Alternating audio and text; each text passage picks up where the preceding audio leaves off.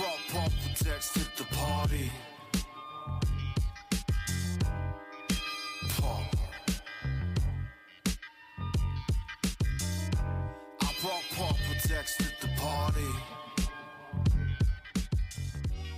Hello, everyone, and welcome to episode 17 of the PDH Pod, the one and only Magic the Gathering podcast dedicated to the total exploration of the Pauper Commander format. I am your host, Brad Drac V, and let's see what my co hosts from the East Coast are up to this evening. First, Dave the Alcadron Vader. How's it going? Things are going really well. Uh, am I allowed to do shameless self-serving plugs here? Absolutely, for 10 cents. Perfect. 10, 10 cents. Okay. plug.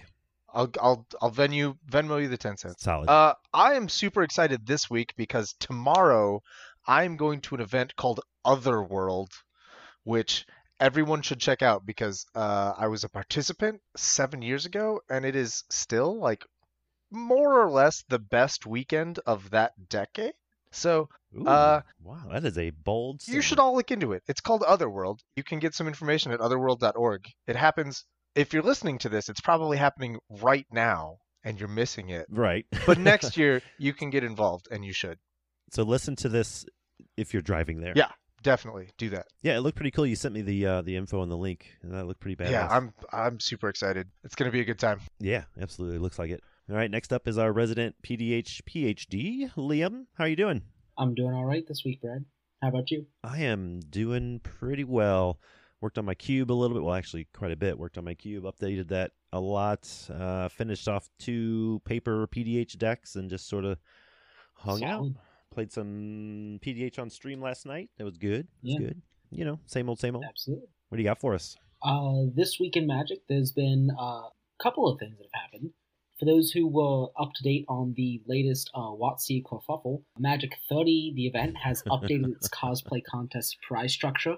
Uh, so it's no longer top prize being a $200 gift card. Yeah, There's- being an yeah, embarrassment. There's there's now cash involved, and uh, they have defined what the later event passes look like, as well as have thrown in hotel rooms for those events. Uh, so that's awesome. hmm Yeah, and it's a decent amount of cash prizes Uh, too. Like there was nothing, and then all of a sudden there's like five or six thousand dollars on the yep, line. It's it's it's a lot of money. I think first first prize gets like three that three thousand dollars plus the gift cards. Still, I guess they already bought them, and Oh, uh, wow. the event passes.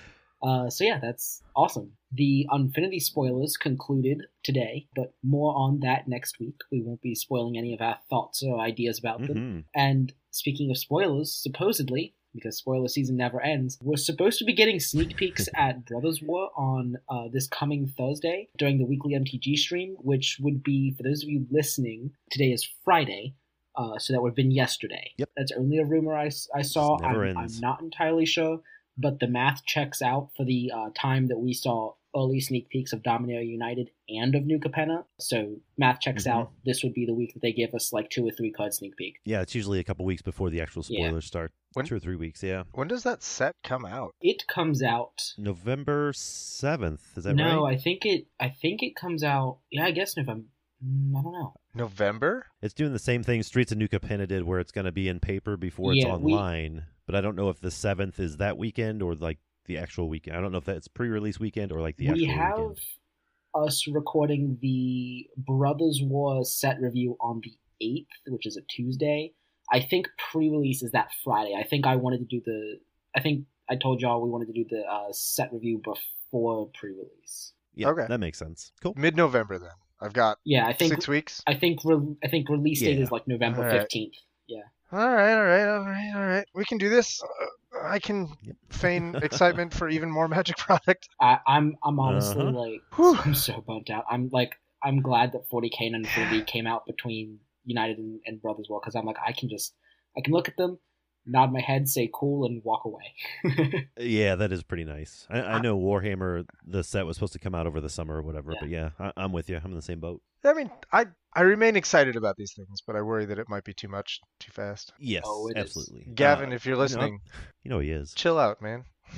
Just Chill, slow down. just Slow down. take take a breath. Yeah, take a vacation. It'll be okay. For real.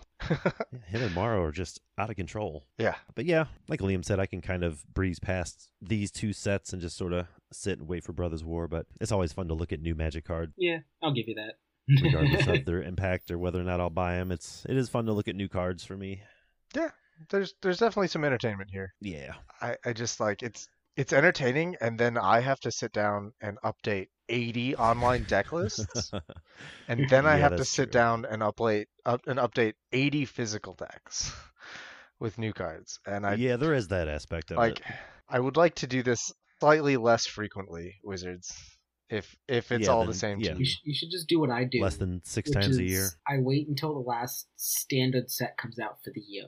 Which, granted, last year was like the end of November with Crimson Vow, and this year's the middle of November instead of you know the end of October. But I just wait till the last standard that comes out, and then I update all of my decks across all the formats at that time. Yeah, that, that might be the plan. You know, Like- the Just one big, the one only fell exception swoop, huh? is uh you know 60 card Pauper where like you can't really wait until the end of a year Right. but like my Right, right. my Yeah, EDH yeah, decks, my PDH decks, I just make lists of notable cards, like a, a long notepad list, and then just end of the year is when I do the big update. It's so much nicer. Yeah, six, 60 card Pauper literally literally changes every set, that makes sense. whether it's by one card or a bunch of cards.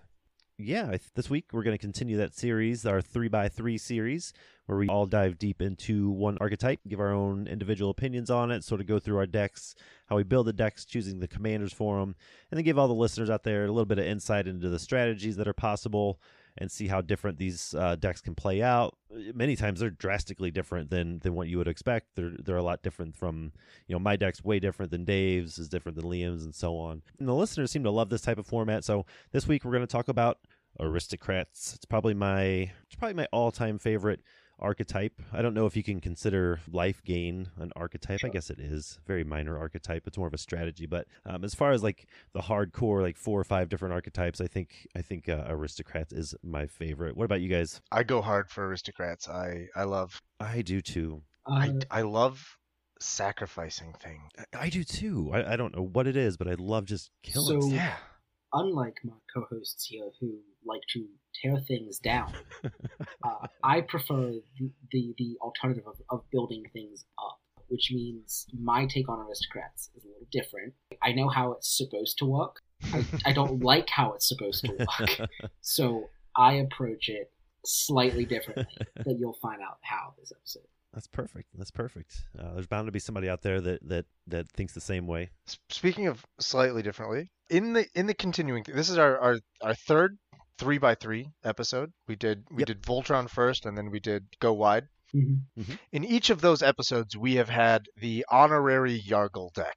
In our yeah. Yep. in our Voltron episode, it was literally Yargle, courtesy of Liam. It was Thank you Yargle. for that. Yep. Yar- our, our Yargle deck was Yargle, You're uh, as as is tradition.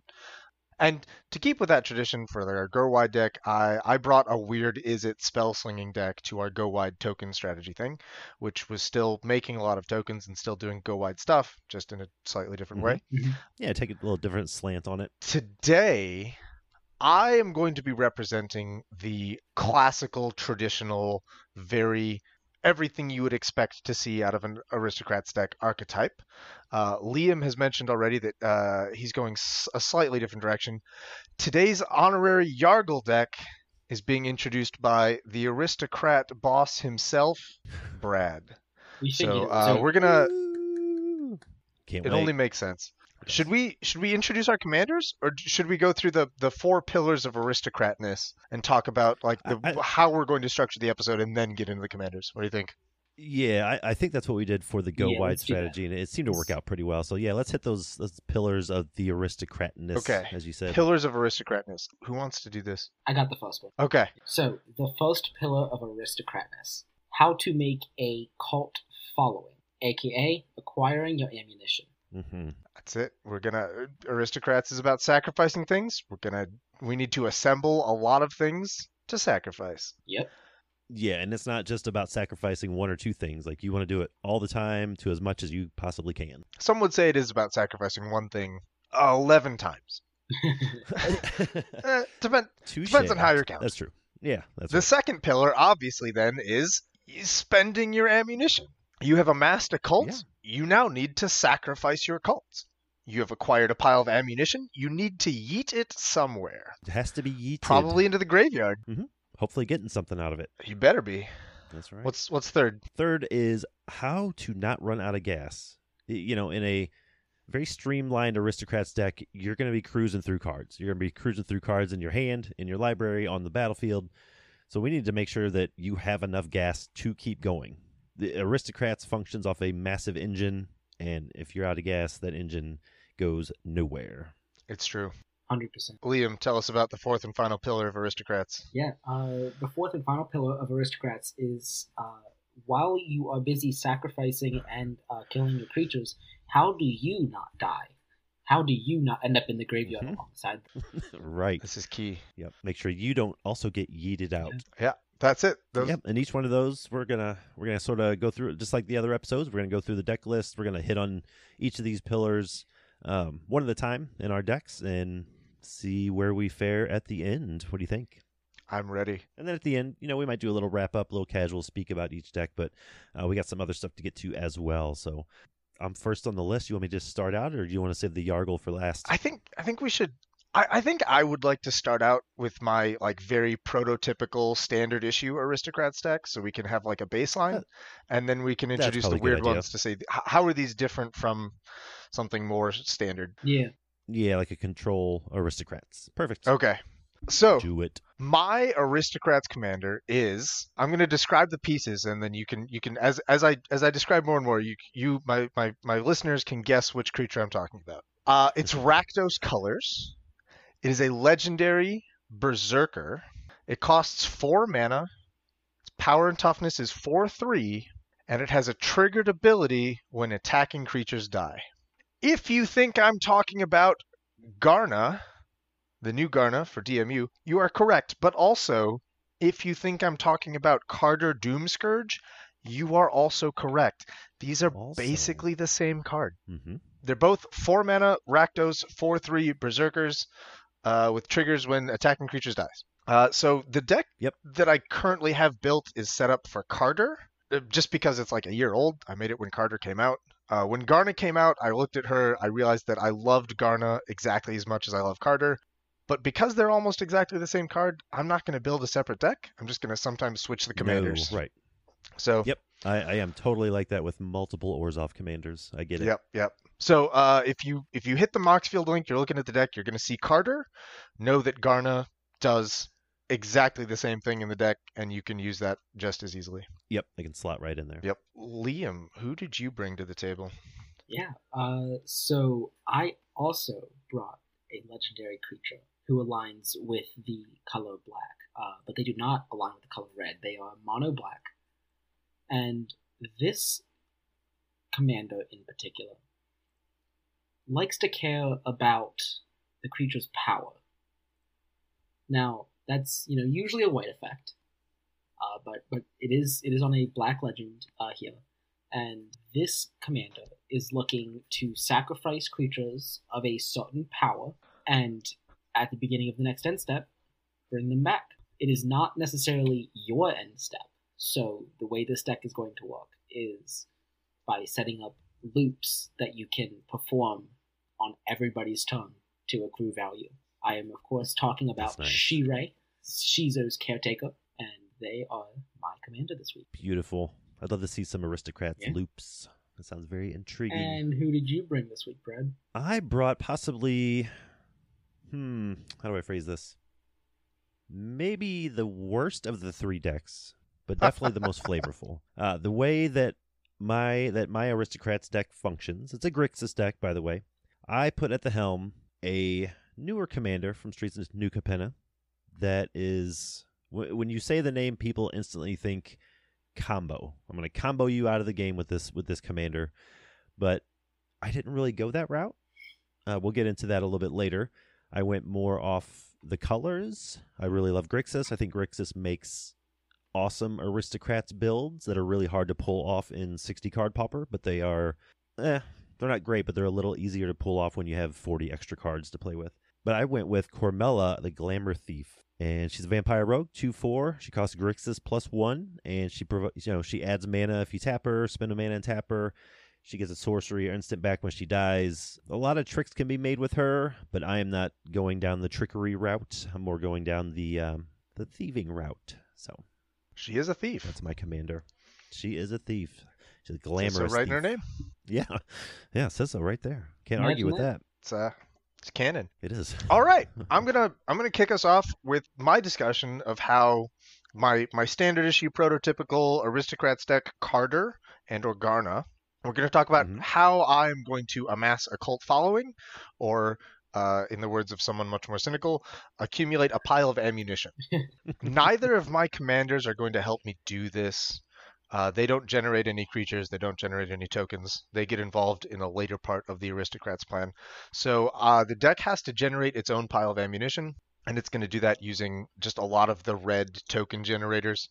Things like Dragon Fodder, Krenko's Command, Hordeling Outburst, Beetleback Chief, Forbidden Friendship. There's, you know, red has 30 of these cards that are all just going to Yep. put a lot of token creatures into play. Uh, Swarming Goblins is one of the really fun ones. Um, we got a couple Encore. That is super fun. Yeah, Swarm Goblins super cool. We, there, we got a couple Encore guys in Baldur's Gate at common in red. So like those guys are also just going to create tokens every time they attack that you can sacrifice to things. A couple of the other like honorable mentions here are the these are two cards that I think are sort of like really underplayed in PDH. They're Aether Chaser and Aether Poisoner from uh, the set Aether Revolt.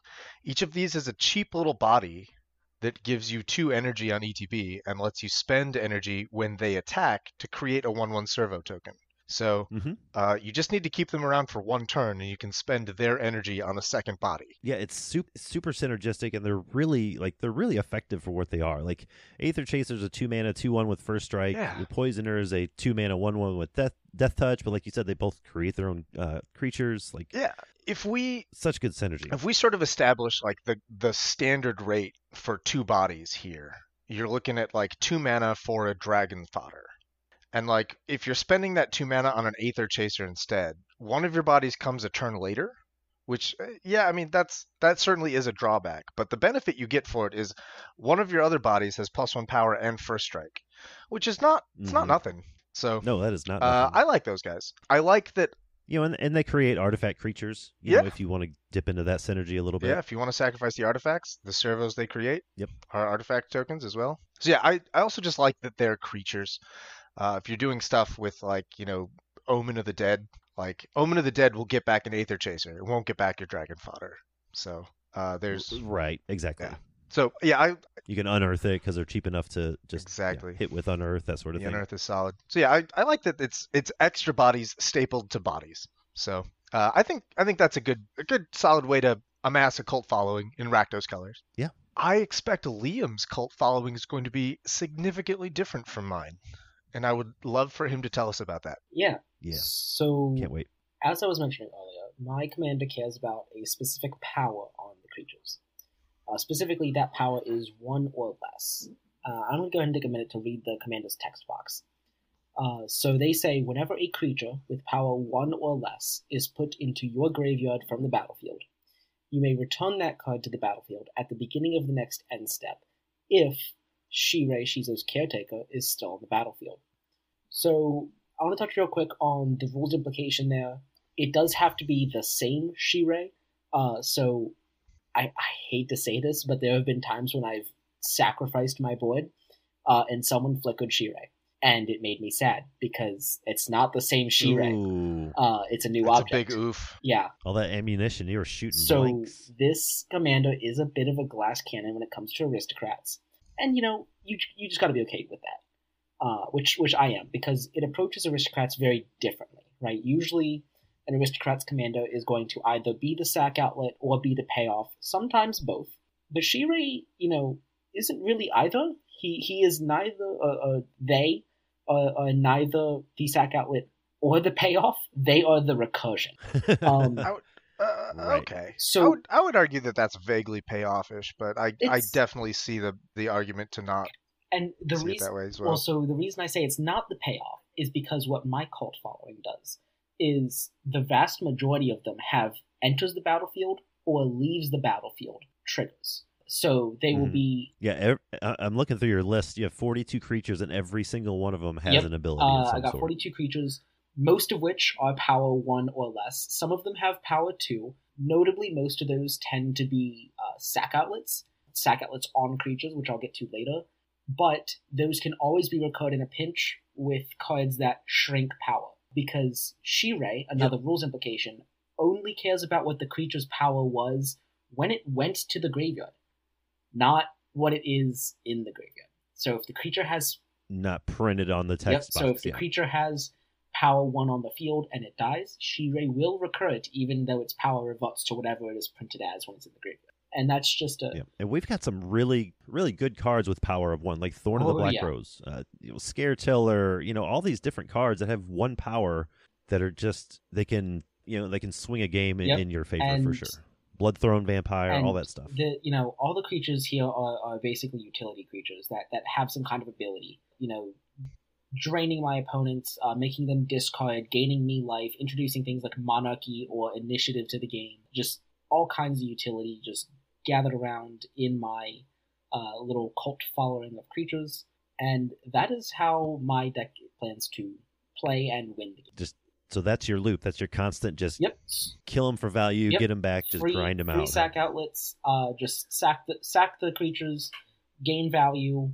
You know, usually it's the opponent says, "I'd like to go to the end step." You respond by sacking your board because you would ideally use them as blockers for combat. And yeah, you know, just just loop that because turns out when there's four people at a table and you make your opponents each lose two life and discard a card, and you gain two life and draw a card on every turn. Every, Every single, single end end step. And, and and that's what you said earlier. It's not just your Yeah. end step; it's the next It's- end it- step, whether it's yours or players, player two or three exactly. or whoever's. Uh, it, it is a very it is very intense loop that does need protection, specifically on Shirei. The deck doesn't really mind if its graveyard gets exiled once or twice because, like Brad said, there are 42 creatures in this deck. Ideally, it, it won't matter.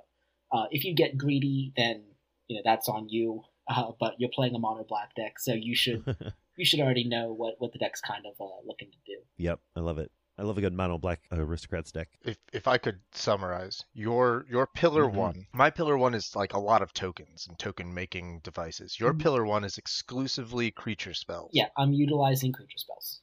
That's it. only creature spells. Got it. Only creature spells. Where where's your cult following going to come from, Brad? Well, kind of like yours, Dave, uh, and, and kind of like yours too, Liam. Cormela herself does not make a cult.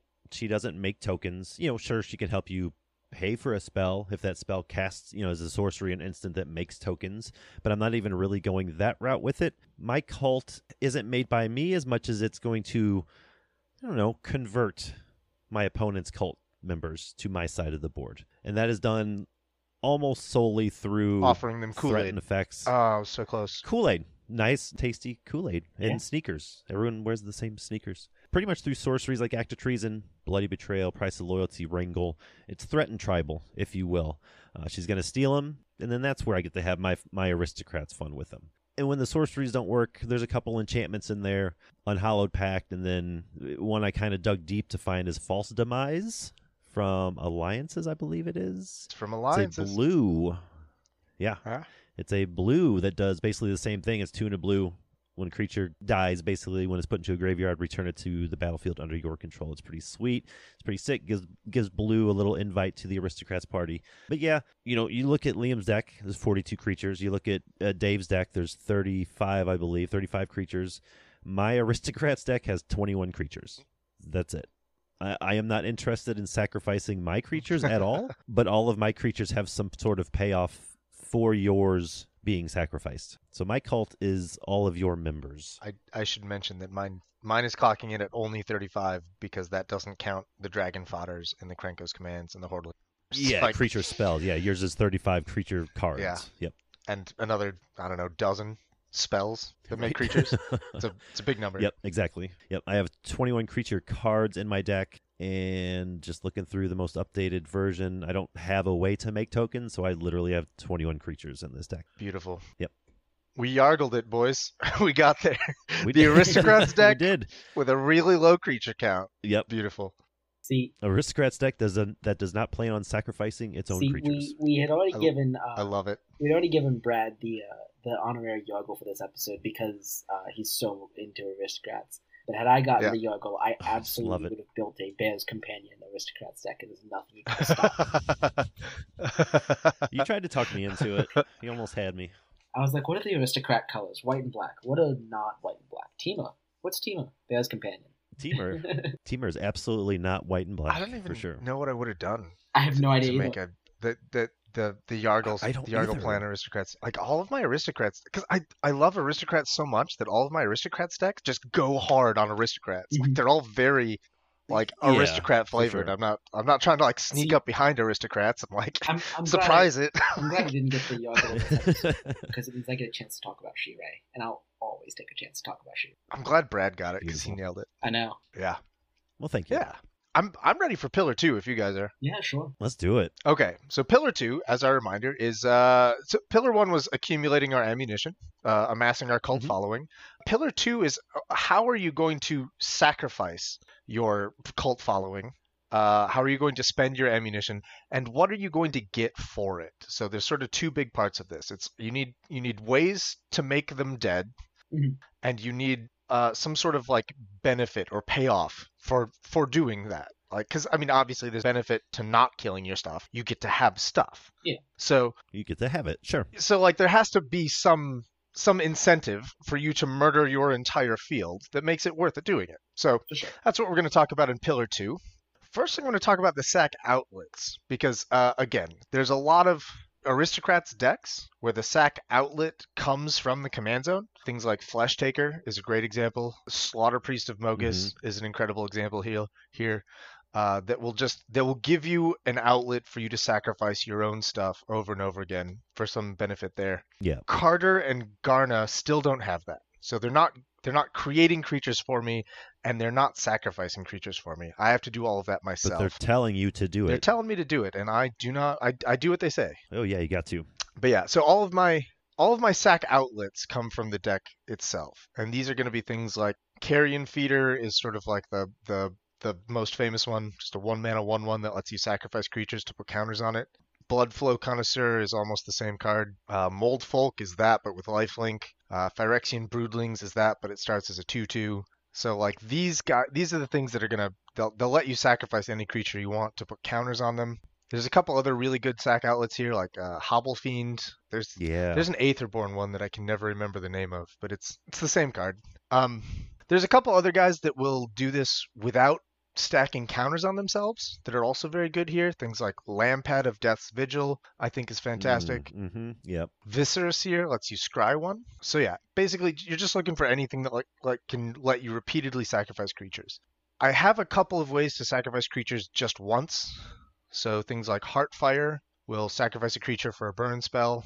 Like I guess Deadly Dispute we'll talk about later. Um, but yeah, the lots of lots of sacrifice outlets.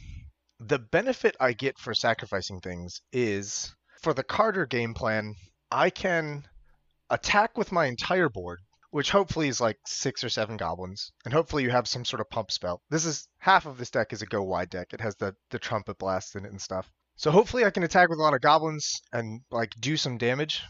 Kardur's ability says, whenever an attacking creature dies, each opponent loses one life, and I gain a life. Mm-hmm. And this is very important because combat does include a step after damage has been assigned, but before the combat step ends. So it is possible to attack with all of your goblins, let them all do their combat damage to players, and then sacrifice them after they've dealt their damage and still get Kardur's trigger. Yep. Which is a little crazy and awesome. Yeah. Last. Mind if I interrupt real please. quick? Last Monday uh, on the PDH stream, we had Chev and Julian from the Hex Drinkers, Mm-hmm. and Chev was on Garna. They both decided that they were going to play new Dominaria Mhm, mhm. United commanders, and Chev was on Garna Bloodfist, and it it was exactly that. He would swing in with these little bitty bodies, and during that end of I, I don't know the name of it, the end of combat cleanup End of combat step step. area. Mhm. Yeah, he was sa- sacrifice him to Ashnod's altar or whatever, just because they were still technically an attacking creature, but he was drawing cards off of them after they had been through combat. Like it was, it Mhm. was really, really cool. Yeah, that's that's what I gotta say about Garna. Her ability is uh, templated almost like Kardur's, but she says whenever a creature you control dies, so that's the first big difference. Yeah. Kardur triggers off of any attacking creature dying. Mhm. Uh, yeah, Garna, and and the beauty of that is that it works with his first ability. yeah, we're gonna talk about his first ability later. Garna only triggers off of your own creatures, but uh, sh her ability has two different modes. Uh, whenever any of your creatures dies, each opponent loses a life. unless that creature died in the combat step. If your creature dies while it's attacking, then instead of making everyone lose a life, you get to draw a card. So the card draw here is really, really crazy with Garna. She doesn't gain you life. She doesn't trigger off other people's creatures. She doesn't have Kardur's crazy ETB, which we're going to talk about more later. Mhm. But she does draw you cards, which is a little nuts. So yeah, if you want, if you want crazy card draw, Garna is pretty powerful. And there is that step. Yeah. You can sacrifice your creatures after they dealt damage. It's good stuff. Mm-hmm. It is very good So stuff. yeah, that's uh, and that's the bonus. and that's a lot of lot, that's a lot of damage that'll come out of nowhere. Yeah, yeah. It's uh, it So- always sneaks up on you when you're just like you're sitting, Yeah. you're looking at this board like, I could sacrifice these six goblins to Lampad of Death's Vigil, and everyone will lose twelve life. Like yeah, that's not small. Yeah, that is not small at all. Yeah. So that's uh that's how I'm spending my ammunition. I'm gonna sacrifice it during the combat step to get crazy Kardur and or Garna triggers. Mhm. I'm gonna I want to pass things back to Liam. How are you gonna sacrifice your creatures? Yeah. So uh, my creatures have a couple different ways that they can uh, be be sacrificed. I've I've grouped them up here uh, into a couple different categories. Let's go and go through this. The first category is mana. Uh, here specifically, we have Basil Throw and Soldevi Adnate. They both allow you to tap uh, themselves and sacrifice another creature to add some amount of black mana to your mana pool. Neither of them are fantastic in terms of my sacrifice outlets, since they are only one use. Uh, however, they both have one power, so they can come back easily with Shirei, uh, should I choose to use them as like a blocker. Does wait? Does the Adnate sacrifice itself? I thought the Adnate sacrificed other creatures and the It- Thrall sacrificed itself. I believe the Adnate sacrifices other creatures, and the Thrall, I'm not entirely sure. I don't see it that much. Uh, the Thrall does sacrifice itself. Okay. Yep. The other, uh, the next group is what I call the plus two plus two crowd. For some reason, and I don't know why, there's like three or four variants of this creature. They cost two and a black. They are a two-two, and they have the line of text called that says "Sacrifice a creature." This creature gets plus two plus two until end of turn. Why we have three to four of those, I'm not entirely sure, but I have three of them in my deck Mm-hmm. because Yep. turns out when you swing a board, because because this deck is a little weird too. It's a little aggressive, uh, despite the fact that everything has one power. Uh, because I want my stuff to die, right? So like my opponents are like, oh, you know, we can block all this stuff. Uh, sure, but then he gets it in his graveyard. But then I have sack out, so it's going there anyway. So it's it's a little weird. It's a little aggressive, and in PDH stuff tends to be small enough that sometimes they don't want to block, and they end up taking a little bit of incidental damage. Also, I have Mhm. 42 creatures in the deck. There's going to come a point where I just over swarm other people. You know, if someone's on a Voltron strategy, they may only have one or two creatures. So I swing with a board of eight, get like six damage through, and then I sacrifice to uh, my sack outlets. These dudes have the perk of being able to sacrifice anyone that was blocked before damage to pump themselves. Oftentimes, this leads to people being like, well, maybe I should block this so I don't take a bunch of damage, and then I pump it anyway and kill their blocker. There's a lot of Yeah, it'll mess. It'll Yeah, mess with there's combat. there's big a time. lot of uh, weird combat uh, kind of tricks in the deck without actually explicitly having instant spells. So it's it's weird. Uh, but these these friends like to sacrifice their other friends to make themselves bigger. Uh, the next category uh, is plus one plus one counters, uh, explicitly carrion feeder, and and hopefully other things in the future. carrion feeder is really good because it's like the last category except it's permanent. So yeah, so it's really good for the same reason. The downside of carrion feeder is Shirei looks for what their power was when they were on the board. Carrion feeder giving themselves counters does not necessarily lean itself towards that strategy. So we have a couple creatures in the deck, uh, like oh gosh, I'm trying to think, uh, like Cadaver Imp and uh, Dutiful Attendant, who both have one power, and when they die, I get to return another target creature to my hand, Carrion Feeder. So that's that category, and then the next category is uh, the etc. category. These are just kind of things that that have interesting interactions within the deck. Blood Pet, Fume Spitter, Ginger Brute all sacrifice themselves. Blood Pet giving you mana, Fume Spitter giving you neg one neg one counters, so you can loop dangerous things like Gary uh, and Ginger Brute, who can sacrifice itself to gain you three life. Then we have a Corpse Blockade, which is a Death Touch Defender who has a free sack outlet tacked on. Dimir House Guard, which is a tutor which has a free sack outlet tacked on. Viscera Seer, which lets you scry, and Thought Picker Witch, who is one of my favorite cards in this deck. So this is not a free sack outlet, but they do have one power. Uh, so you pay one mana and sacrifice a creature to look at the top two cards of target opponent's library, then remove one of them from the game. I love doing this right after Nice. someone's tutored something on top. Yep. or after they've scryed a good card. yeah, if something, someone yeah. scries and they leave something on top, I thought pickle witch it. I'm like, I don't even care That's what. rude. Yeah, I'm like, I don't even care what the second card is. Get rid of that first one. Like, I'm just, I'm just, I love it because it's a card that no one knows, so they don't really think about it uh, until I hit them with it four times in one game, and then they want to kill it with fire. But yeah, Uh-huh. They got to waste a whole card on getting rid they of your do, little and and Viserys oftentimes here. it's just destroyed, and then it comes back at the beginning of the next end step. So it's great. Uh-huh. So when it comes to value, I have a couple other things in the deck that don't necessarily have sack outlets tied to them. Uh, there's Wood Eye Witch, which lets me uh, scry. Uh, Silumgar's uh, Salvager. Uh, I, I don't think it's Salvager. I have Salvager. written. Yep, it's Scavenger. Silumgar's Scavenger. Uh, this is a five mana flyer with Exploit. Uh, so when it comes in, it can kind of sacrifice something. But the big thing is, it's like whenever another creature dies, it gets a counter, uh, and it flies. So it by itself can just be a big flying beetle, and it can cause scares alone. And it's there to also soak up removal spells that hopefully don't hit Shirei. Uh, and then I've got yeah. I've got classic aristocrats things like Falkenrath Noble and Death Greeter, where they care about things entering or dying to gain me life. Because turns out when you just have a bunch of one ones and one twos, trample hurts a lot.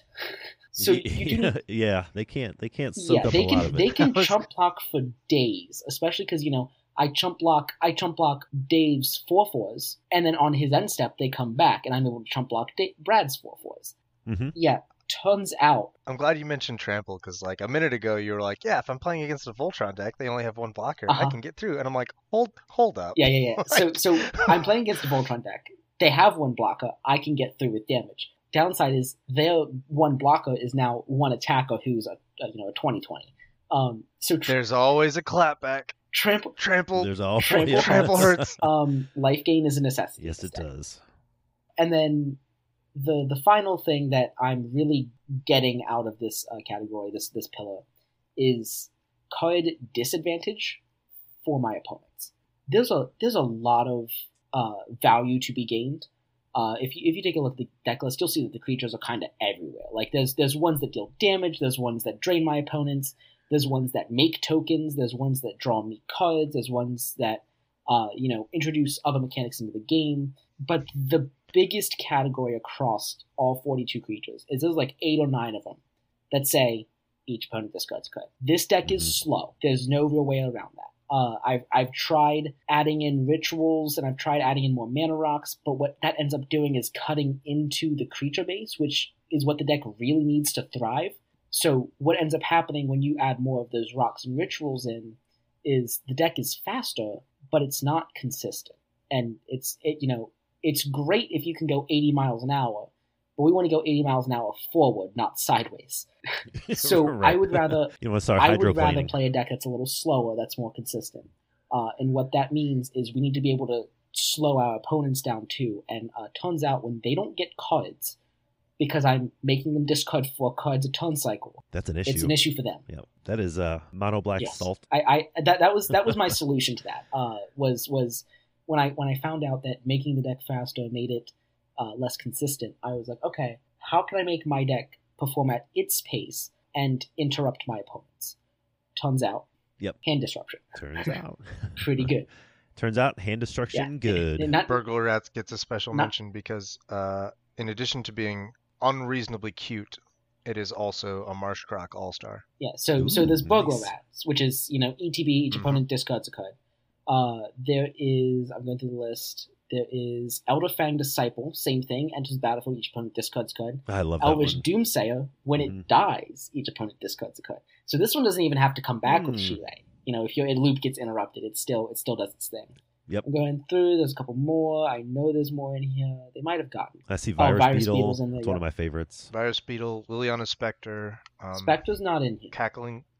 Spectre's got two power. Cackling Fiend is the same Yeah. thing. It has two power. There's one that there's a two power Ghoul that does it on Exploit, and there's a Hmm. there's a I like exploit. there's a four power Nightmare that does it on Mutate. That's Cavern Whisperer. I jam that sucker Oh. in every deck I can. So good.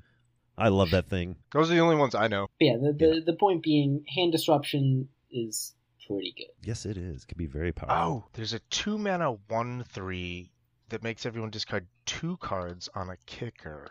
That honestly, it the witches? yeah, yeah, Urborg Witch something, Urborg something Witch, some kind of What about the? I was thinking calico witches or whatever. Caligo, Caligo Skin Witches. Yes. I Yeah, think that's it. uh, yeah. Sorry, Urborg flavored art, maybe. I don't know. Maybe I just associate them with Urborg because they're black and they're from the Dominaria set. um, yeah, and you can Yeah, Yeah, skin. kick them for extra Skin black. Witch, yeah, Skin Witches obviously doesn't work with Shirei, but it's Yeah. uh, it's a powerful effect. Yeah, and there are definitely absolutely. ways you can take this deck and, and be a little more focused. I've got a I've got a couple of the things in the deck that, that grant minus one minus one counters or just until end of turn. I, I have them in there to, to loop important things like Gary or uh, Thorn of the Black Rose. But if you wanted to take the deck in a little more focused direction, because mine's just a little all over the place, like if you wanted to lean into the discard and that's what you did, you would obviously include a couple more than uh, the neg one dudes. In which case, you could include things like Spectre. Yeah, Yeah, so that's how I'm uh, doing Pillar 2. How about you, I you, love Brad? it. I love it. Well, Cormela does Pillar Two a little differently. So it's how to sacrifice my following for to get quote them gains. I don't think it's any coincidence that Cormela is a thief. She's a vampire rogue, glamorous thief. She taps to produce three mana, and that's just about what all the threaten effects cost. Act of treason, bloody betrayal, pack's betrayal, shackles of treachery, price of loyalty. I don't think there's any coincidence that she'll just straight up pay for these, you know, these threaten effects. But the way I'm going to sacrifice my following, well, the way I'm going to sacrifice my my ill-gotten gains, my opponent's following, if you will, is very similar to what you guys have. It is your carrion feeders, makeshift munitions, uh, Lampad, a Death's Vigil is is a rock star in decks like this, uh, Blood Flow Connoisseur, that sort of thing. Um, I don't think I need to go too heavily into that because you know most of it was pretty similar to what what you guys already have. The only thing I did build in there is the Mogwarts Gabo Wombo combo Skirk Prospector Putrid Goblin first day of class, just sort of as a, a backup backup emergency button if I can't win through makeshift munitions or lampad triggers or just straight up combat for some reason. And then I do have for value because I do have blue, so I do have some flicker effects. I have blur and uh, ghostly flicker, and I think that's about it. I think that's the two I ended up landing on. Uh, ghostly flicker specifically comes in very handy because as long as you're as long as I'm not trying to steal their commander, but I really, really want to have a creature or a specific creature, I can steal it and then I can just flicker it. And then it stays on my side of the board until I'm done with it. Uh, not till the end of turn, not till anything like that. You know, if I act a treason it, it comes over, I swing, you know, do whatever it does during combat, and then I flicker it, then I just get to keep it and just sort of taunt my opponents, throw them off their game a little bit. Yeah, Ghost, Ghostly Flicker Uh, says that the creature comes back into play under your control, not under its owner's yes. control. Which, as Brad said, that works with everything except commanders. If you try to steal someone else's commander that way, it goes to exile, and then the the owner gets to decide whether it's going to stay in exile or get moved back to their command zone. So uh, Yep. they probably choose to move it back to the command zone, uh, and then you don't get to keep it. Yep. Whereas I also have Blur in here. It's the same casting cost, two and a blue. Exile target creature you control, which is fine.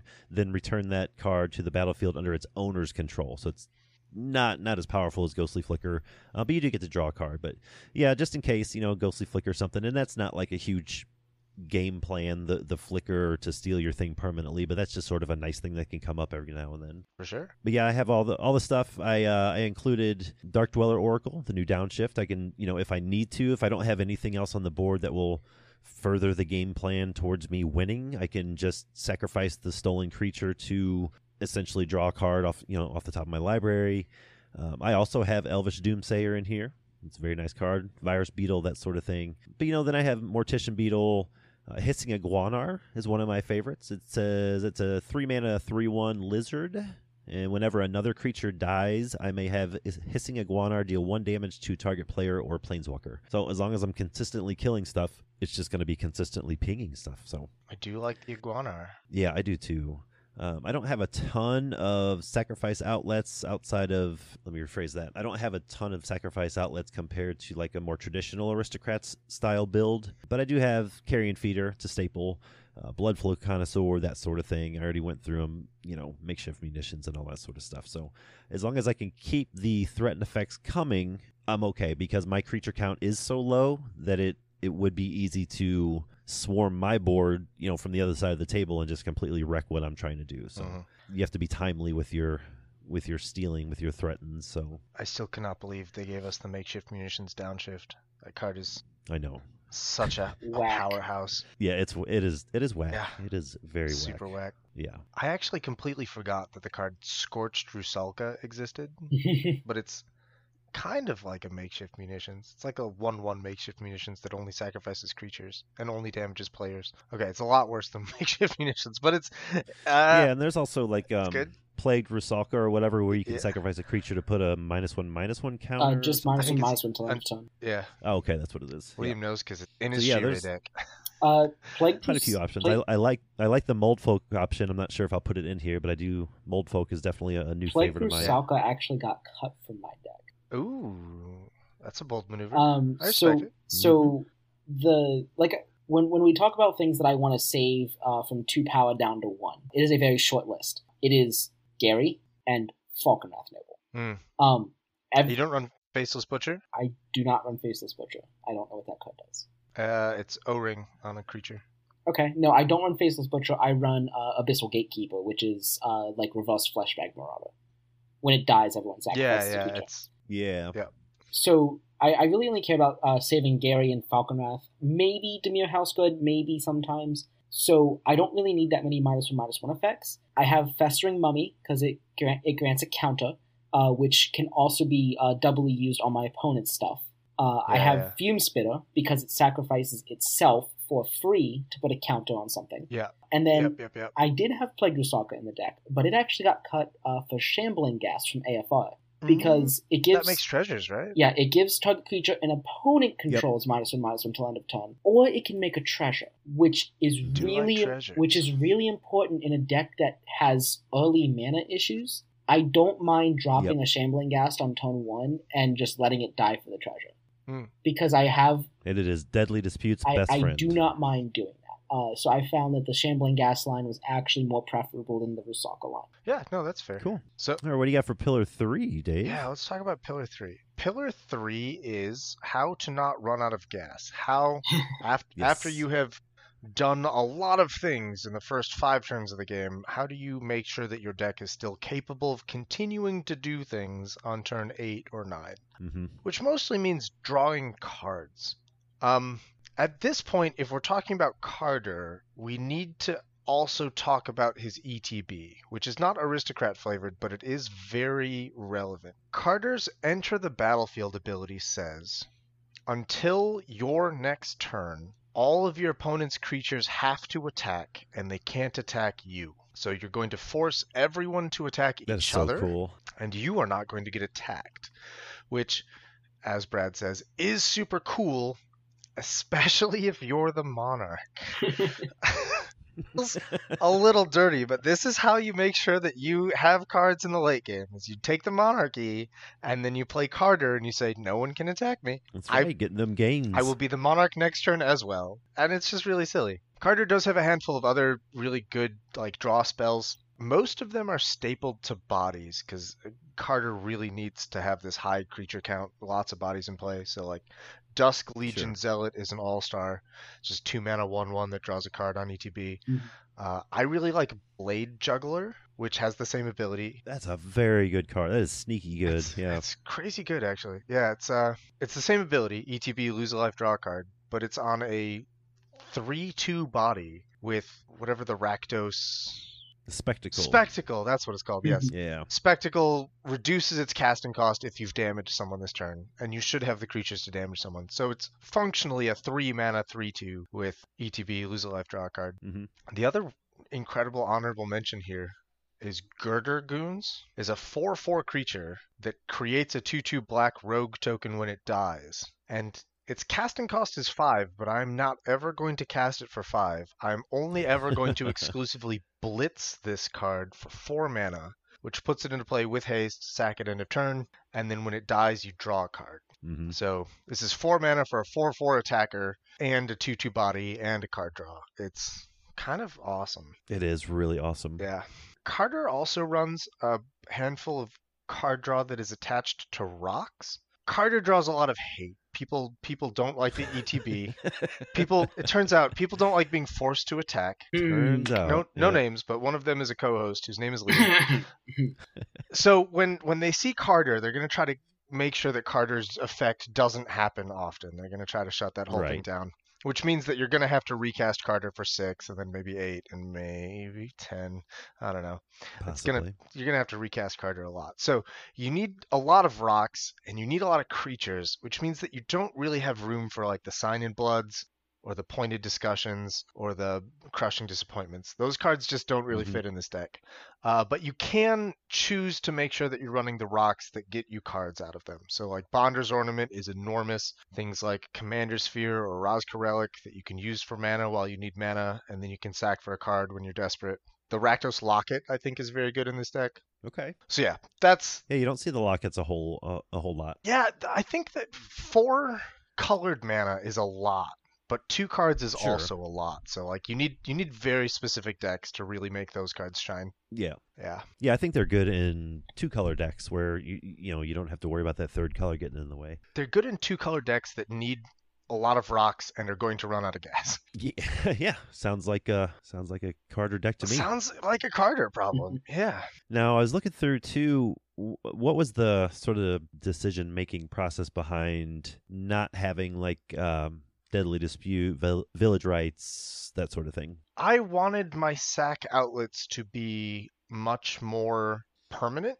So like I, I ideally I want to be able to sacrifice like four creatures at once, five creatures at once. Like I want to have one Yeah. big blowout sacrifice turn.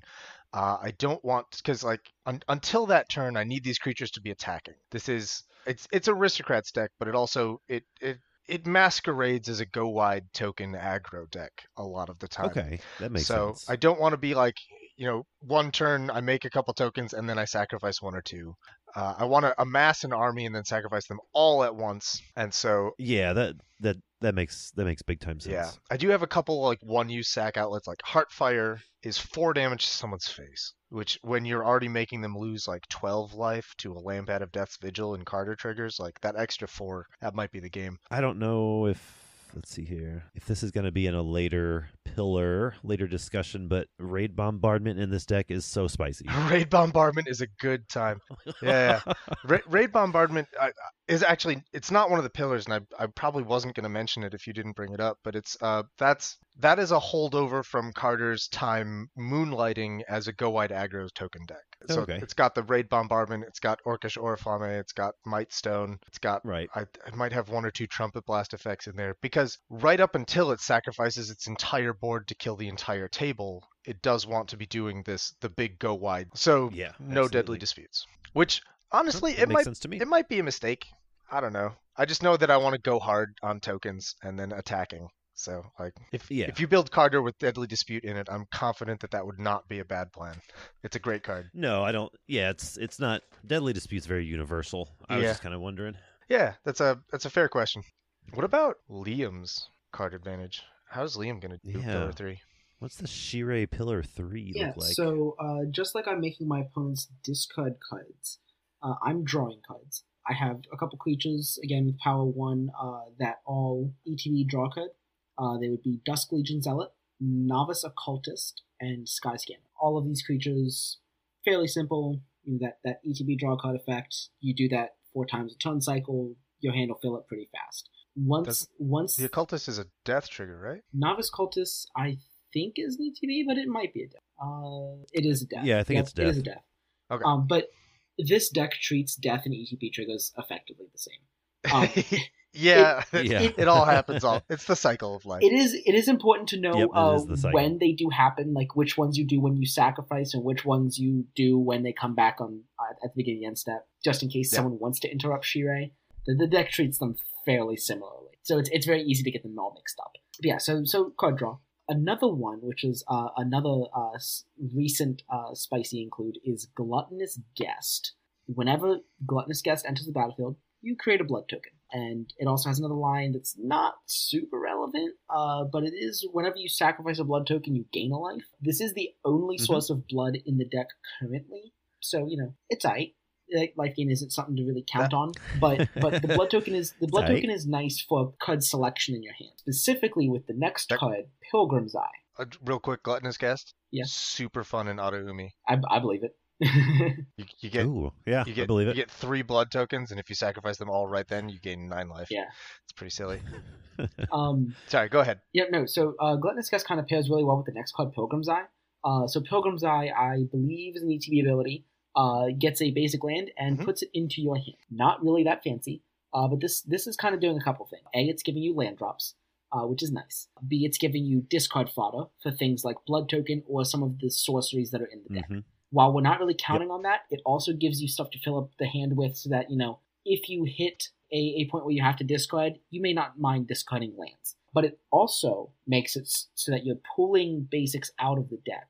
The deck that I have only runs, uh, I think it's six non basic lands. So pulling those basics out of the deck will really help what you're drawing as you just draw off your other spells. And then we have Thorn of the Black Rose for Monarch and uh, Vicious Battle Rager for the initiative. And let me tell you, doing the initiative four times a ton cycle, oh, it's beautiful. Oh my, you complete so many. that sounds you very nice. so many dungeons. It's not even funny. Yeah, Feels good. Yeah. Oh, it it, it, yeah, it feels good, real all right. I. And then uh, when it comes to spells, uh, we do have things like Bonder's Ornament uh, to, to draw some cards, uh, also because it's just the best card in the format. But Right. when it comes to spells, we do actually run uh, the Deadly Disputes and the Costly Plunder and the Village Rites. We've got Reckoner's Bargain, uh, Vicious Offering, uh, Spark Harvest, uh, Eaten Alive, Bone Shards. And it's kind of weird because this deck, just like Alex deck, wants to do all of its sacrificing all at once. So so Okay, why am. I why can am I that. running all these spells? Because sometimes turns out, you know, murder is a good card, but it costs three mana. What if we could make it cost two and exile instead? Yeah. You know, what if we could make it cost one and exile instead? Mhm. These spells all have the additional cost of sacrificing a creature. Some of them uh, say, or discard a card, some of them say, or artifact, some of them say, or pay, you know, four extra mana. But the, the real thing here is you're playing spells for effects at a cheaper rate than they should be because you're going to sacrifice the creatures anyway. Right. Could maybe better selections be made? It's debatable because things like Spark Harvest and uh, Bone Shards, you know, hit Planeswalkers, and that's not super relevant. Uh, but I do play this deck in EDH pods, so that becomes slightly more relevant for me. If you were going to play this by yourself, I would definitely uh, consider cutting uh, specifically Bone Shards and Spark Harvest for maybe like your, your cast downs. Just that way you have a little more consistency uh, with your kill spells and you don't have to rely on having sacrifice fodder. But for the way that I play this deck, this specific version of the deck, it works. Yeah, that sounds good to me. She is one of those ones for me that looks like when you look at it, you're like, okay, Yeah. cool. It does this thing. It makes this little loop. But you know, like hearing you talk about it and actually diving into what a Shirei deck Mhm. looks like, there's just there's so much going Yeah. on. And And it's not just like that you can do so much. Like you can do so much on every yeah, turn, I, I can do so much which, on, which is nice, on you know everyone's turn despite nothing having flash. Right? And when it when it comes to that that protection aspect, like I, I cannot stress protecting Shirei enough. Like I have I have Whisper Yeah. Silk Cloak, I have Blessing of Leeches, duck Privilege, Soul Channeling. Like I I I really need to protect him. Honestly, there should probably be a fifth and a sixth one in this deck, but that that's a discussion for a later time. Honestly, that the sure. Shirei is a a monstrous, horrifying powerhouse of value. It is. and if if if they go online then it's devastating Yeah. but like the the thing that has kept me from building a Shirei deck is that the the deck is very very fragile oh, it's you need to super keep fragile. Shirei in play the whole turn Mhm. like uh, if Shirei dies all the creatures that you died died that turn stay dead Mhm. Like they don't come back It's, later it's not even the Uh, dice. if, I like if it, you get like it's it's really just or, or gets flickered Yeah. or like, like yeah anything like it gets bounced to your hand if Shirei if Shirei leaves the, the battlefield Mhm. like all of your work is just over and so yeah it Yeah. folds folds dies dies to removal dies to graveyard hate Yeah. and like those are the two most common forms of interaction in PDH so like it's yeah. it's fantastic if you can get it online it's really hard to get online See, I this deck has a lot of success because I do play it at EDH tables, where I think people don't take it seriously because it is a pile of commons. Yeah. So it's it's a, Yep, yep, Uh-huh. yep. Yep. it's, 100%. it's allowed to get away with more than it should, and I will 100% admit that. for sure. So That's awesome. My Zada deck is the same. yeah, yeah. like Mhm. I'm I'm able to weave some of that into the deck building, which is not good deck building, but I don't care either way. It's Right. it's great deck building. Let's be real. yeah, it's amazing. Uh, pro, Uh, pro tip: if if you're going to bring a PDH deck to an EDH game and you want to really lean into this, it's just commons. Don't don't worry about it. Don't sleeve your deck. Yeah. Everyone will ignore literally everything you do until you're attacking the board for 370 damage. Until, Yeah, if, until you're winning. right. If your if your cards are unsleeved, no one will look at you. Yep. It's it's great. No. it, and it's not even it's not even that they're like oh you know their cards must be worth so little they didn't sleeve them it's the fact that like the the edh culture has such an aversion to looking at unsleeved cards that like it's a, it's a Oh, yeah. mentality like they just they they can't Yeah. help but not look Right. Right. Yeah, it, it, it's like a visceral is reaction. it's amazing Yeah. Yeah. yeah so uh brad how about uh, you how do you, how does uh Yep. cormela get card advantage i imagine it's fairly easy with blue but why don't you tell us It is. It is. It's fairly easy with blue, with black, with red. And Grixis has amazing card advantage, and it's pretty straightforward here. Mainly because I am, you know, I asked er, Dave earlier about Deadly Dispute, Village Rites, all that sort of stuff.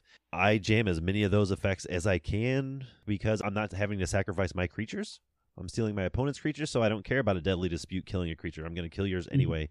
Village Rites, Reckoner's Bargain, that sort of thing. Uh, those are my main card advantage engines, card draw engines. And then, yeah, just like you said, I have blue. So I have Treasure Cruise in here. I have Muddle the Mixture. I have Drift of Phantasms to find pieces that I'm missing. Uh, even, you know, Arcane Denial draws a card. Blur draws a card. Like, and then red, I have Dark Dweller Oracle. I have Reckless Impulse, you know, that sort of thing. Like every color has at least two outlets to draw me a card for the most part, which is nice, especially when the sacrifice a creature to draw cards doesn't happen to my creature. Yeah. for sure That's pretty much what the deck wants to do. Uh, you know, I have Siphon Mind, Read the Bones. You know, I pack as much of that as I can in here. Night's Whisper. And the thing that helps with those a lot, I also have Goblin Electromancer and Nightscape Familiar in the deck. So if I can get both of those online, a lot of these uh, wrangle effects, these threaten effects cost, you know, a single mana. Some of my draw spells cost a mana or two mana. The flicker spells cost a mana. Like it gets pretty crazy if you can keep them both on the board at the same time. Like you're just gonna start pumping out, pumping out spells, stealing stuff, drawing cards, doing all this crazy stuff, and that's where Cormela comes in because she can produce that mana. And in a pinch, if she dies, you can bring back an instant or sorcery. So if you absolutely had to, you could deadly dispute her, um, village rites her, that sort of thing. So She also has uh, you can use. haste. Go ahead. So if you ghostly flicker her, you could get mana that way as well. Yeah, yeah, that's a good call. I didn't even think about that. Yep. Use her once, flicker, bring it back, do it again. Yeah, absolutely. I was actually surprised how much card draw I was able and just card advantage I was able to pack into this deck. You know, I guess that's sort of the advantage of only having 21 creatures, but if it's not a creature and it's not a threat and effect, it's a card draw spell or it's a counter spell. Like it's putting cards in my hand or taking cards out of your hand one way or the other if it's not stealing or an actual creature. But then i have like bonder's ornament commander's sphere that those sort of things that are consistent card draw. But other than that i don't think there's anything too crazy here. Pretty straightforward grixis you know card advantage engines if you will Yeah, That sounds awesome. it, it is pretty fun if you like those if you like those colors it can be a little grindy sometimes the mana doesn't line up but um, overall it, it is pretty fun Great. where we at here? Pillar four. What do you got, Dave? Yeah. So uh, the fourth pillar of the aristocrats archetype is uh, how to not die. So you have to make It's sure very important. super important. If you want to keep playing Magic, you got to not be dead. So Yeah. um, Mhm. Usually this how to not die category, like for, for me, I I usually word I usually use how to not die as like a cute way to say like this is how you do board control. This is how you kill problematic creatures and remove threats and like clear boards of crazy amounts of tokens and things. Kardur doesn't do any of that. Um, I don't kill creatures. I, I may have mentioned this 10 minutes ago, but Kardur has an ETB, which says uh, all of your opponent's creatures have to attack your other opponents for a full turn cycle. Mhm. So, um, I know that th- there's a lot of Kardur decks that really lean into this ability, where they'll they're going to use a lot of like ninjutsu effects and on a lot of like you know uh, the the undying malice effects to sacrifice Kardur and bring him back for extra ETBs. My deck doesn't do a lot of that. I'm much more into Kardur for the aristocrats style effect. I do I do lean a little bit into the ETB because I think it's cool, but that's mostly how I'm gonna not die is I'm going to spend I'm gonna create two maybe three turn cycles throughout the game where everyone has to attack everyone else. So I don't want to kill their creatures. Uh, I want their creatures to be alive and attacking other people, which is Right. hilarious. That is very hilarious. I That is thi- a solid, uh, solid strategy for staying alive. I think it's super fun. Uh, I know I know a lot of people don't like it, but I I just can't get enough of it. Yeah. If you happen to be online looking at my Moxfield list, the default sorting option on it should be by the categories I've created, and you might notice that one of my categories is named Murder All of the Things. And you might Mhm. see that category name and you might be thinking, you just said you don't run removal. What things are you murdering? And the answer is people. Yes. The, the murder. Except, uh, hold on, hold Oh, on. hold you do have a category. You do have a category that you went out of your way to make. That's called Terminate. Is a good card. yes. The the And actual the ol- only card in that category is Terminate. It's true. Uh, my actual removal category is called Terminate is a good card. That category contains exactly one card. But no, the the murder all the things category is for people. Like the that's where I put Flame Rift, uh, Gruesome Fate makes each opponent lose life equal to the number of creatures you control. Tyrant's Choice usually makes people lose four life. Spicy. Uh, yeah, this is just like the place where I put all of the things that are like Coal Hauler Swine, like Breath of Malfegor. That's where that's where I put cards that are going to just yeet crazy damage at everyone's face to complement Mhm. the damage that I'm doing with the attacks and the damage I'm doing with Kardur's trigger, just to try to burn people down real fast. Because I I did just talk about how I'm gonna try to not run out of gas. It's not a very reliable plan in this deck. You're gonna run out of gas. Uh, so you need to kill people quick. It's very aggressive aristocrats here. Yeah. Uh, but yeah, yeah, uh, very aggressive. I don't kill creatures. I just gently encourage them to attack elsewhere. Kind of push them, push them in the other direction. Yeah, just give them a little nudge. a little nudge. Yeah. That's good. What have what what's Liam got for us in the in the don't die Yeah. department? Yeah. So, how are you? How are you I'm not looking dying? at the uh, show notes that I wrote, in, you know, three hours ago, and I'm reviewing my deck list, and I'm realizing at some point uh, my Death Touch got cut from the deck. Uh, so I'm gonna I'm gonna wing Oh, no. uh, not what I have written here. So the deck does run Crypt Rats, which is a one power creature, and Pestilence. These do not tend to work very well with Shirei because Shirei is a two Sure. toughness creature. Uh, and turns out I need Shirei to be on the board as long as possible. Yes, she also needs to Yes. not die. Uh, I do have the three enchantments that allow me to regenerate Shirei, which is very important for surviving things like Crypt Rats and Pestilence. Mhm. Crypt Rats and Pestilence as a whole tend to be very last resort ish kind of things.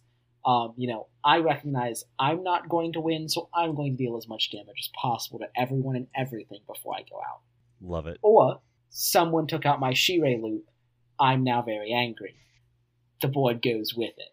Um, so it's it's Sounds that sounds very yeah, mono black. uh, it's very last resort. Ideally, uh, Crypt Rats and, and uh, Pestilence also just eat removal so that my other things don't eat removal. So that's also cool. That, that you know, a, a four mana kill this instead of yeah, uh, yeah, exactly. Make yeah, this the exactly. target. um, so yeah, it's it's it's interesting. The another way that I control the board is through resource denial. Uh, as I mentioned above, uh, I I tend to consider resource denial like discard effects, kind of a mixture of control and card advantage.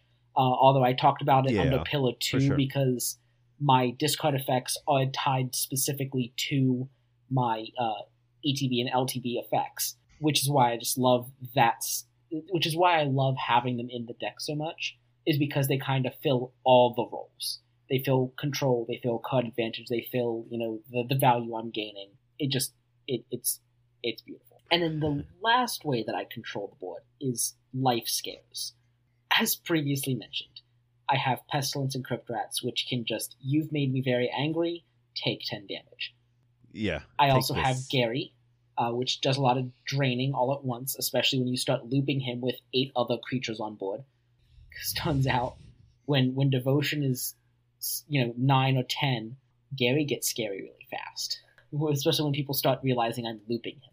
Uh, Right. and then draining other ways like uh, Falkenrath Noble, uh, Cauldron Familiar, Serrated Scorpion, they're all in this deck. I make uh, some tokens. This was a, a recent kind of sub theme added in. I'm not sure how much I like it. The reason they were added in is because my my my big sack outlets, you know, I, I was sacking a bunch of things to them to attack with them, but then because I can't sacrifice them to them to themselves because they have two power, they wouldn't come back they're kind of awkward being there tapped down on my board. Even though all my stuff comes back untapped, it just it I, it felt wrong not having those creatures. So I added in some token makers like Nested Shambler, Doomed Dissenter, Searchlight Companion, things that made tokens when they came in or died to kind of yeah. And those they, are good they- ones. They are good ones, but to to to kind of replace the tap down token makers, and they are strictly there as blocking fodder. Uh, or if if I if I Yeah, have sure. another effect that uh, drains when a creature dies, uh, they don't really provide a, a ton of extra value to the deck. So I'm not really super sold on them. They're just kind of filling a, a small inconvenience, but not like an actual problem. Uh, and then I have my big creatures, my, my big sack outlets or uh, Silumgar Scavenger yeah. Pretty straightforward. straightforward. I, I like to I like to remove your hands and then lower your life total. of all the pillars you've talked about for the Shirei deck, I think so far Pillar Four has been the most mono black. Very. like the rest were like crazy, like stuff you wouldn't expect from mono black, but this one was very, very, And very. and very what I love black. about Shirei is it plays very much just like a, a mono black deck. Just as a whole, it doesn't really like Shirei itself doesn't scream aristocrats. Like you read it and you're like, when when you think about it, you're like, what else am I really supposed to do with this beyond aristocrats? And it's Right. because you know you, you can think, well, I could just run sixty one power creatures and just get a, get a bunch of value. It's like you could, but Shirei is built to recur them, and that really plays into the aristocrats really well. And I just like it doesn't scream aristocrats, but I just don't know what else you would do with it. So that's why that's why I Yeah, like it because it doesn't like scream and push you one way, but it kind of guides you. I think that's what good commanders do. Yeah. So uh, Brad, what about your Yeah, pillar like four? My pillar four. Well, Cormela, this deck is a Grixis deck, and just like every Grixis deck, it's gonna anger its opponents in the first three to five turns. It's gonna really upset them a whole lot. Uh, this deck more so because it's just stealing all their stuff. And just like most Grixis decks I've ever played, you know, turns five to eight, it's gonna struggle. It's gonna struggle with mana problems. It's gonna struggle with drawing cards, casting spells, that sort of thing, because everything gets a little clunky. So I've sort of built in a- strong but small control package because the idea is that stealing the creatures makes them no longer a threat.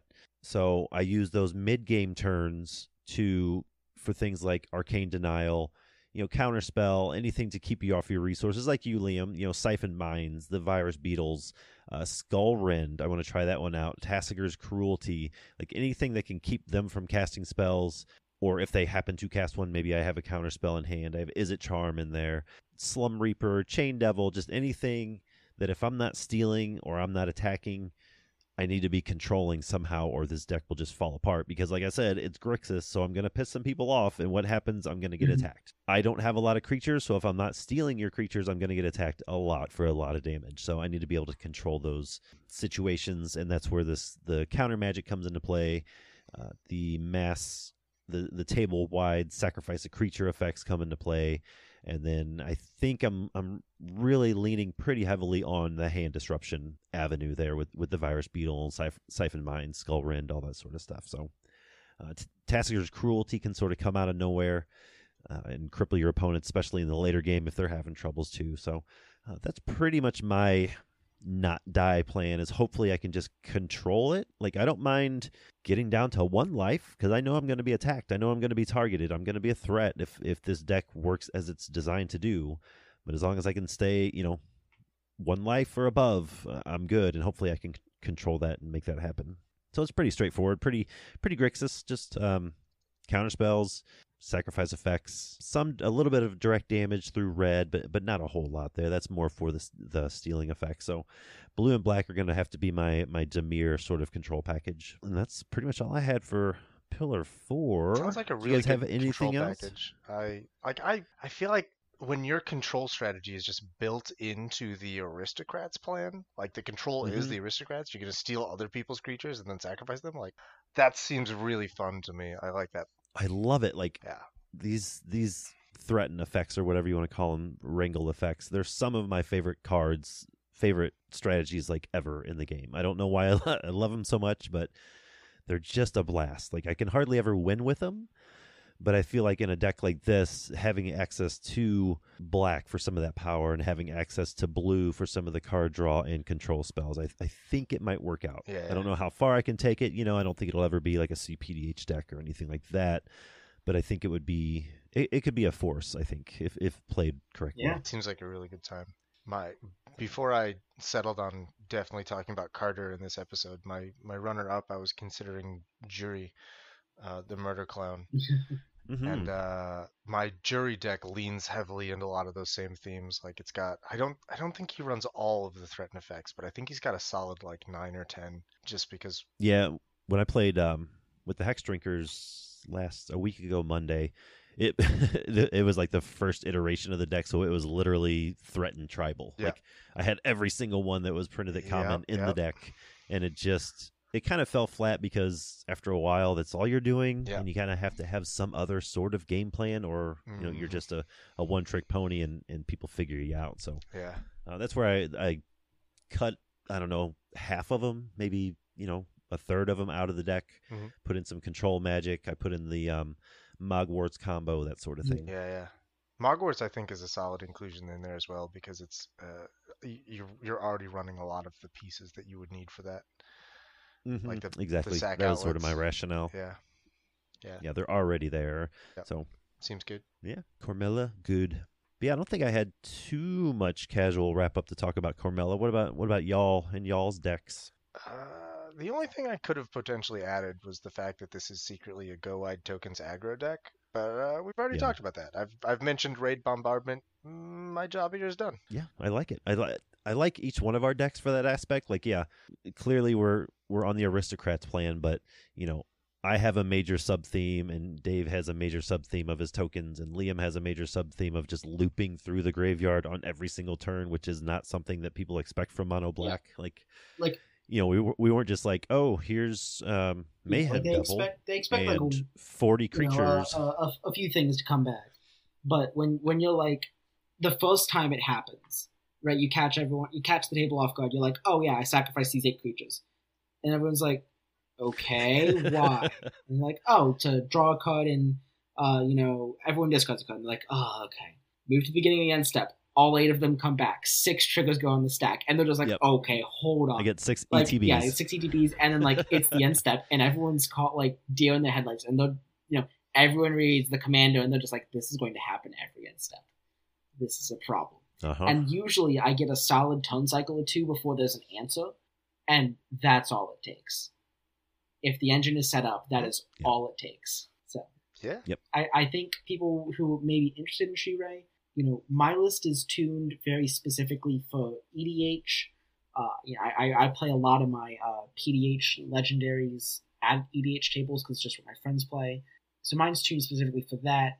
If you're looking to build this commando, it's definitely a good jumping off point. But I would definitely make uh, some specific changes that I that I previously mentioned to make it better suited for PDH. Yeah, for sure. All right. Well, once again, looks like um, we can move on from the main topic, but Liam killed it with the listener questions on uh, from the social webs, from the inner intermedias this week. Yeah. Why, why don't you take the Yeah, first one? Okay, so uh, all of our questions come from Twitter this week, and I promise to eventually reach out on some of the Discord channels as well. But our first uh, question this week is from a user named Celtic Majora. Uh, They ask, "What are your strategies for building monocolor PDH decks for the for the five monocolors?"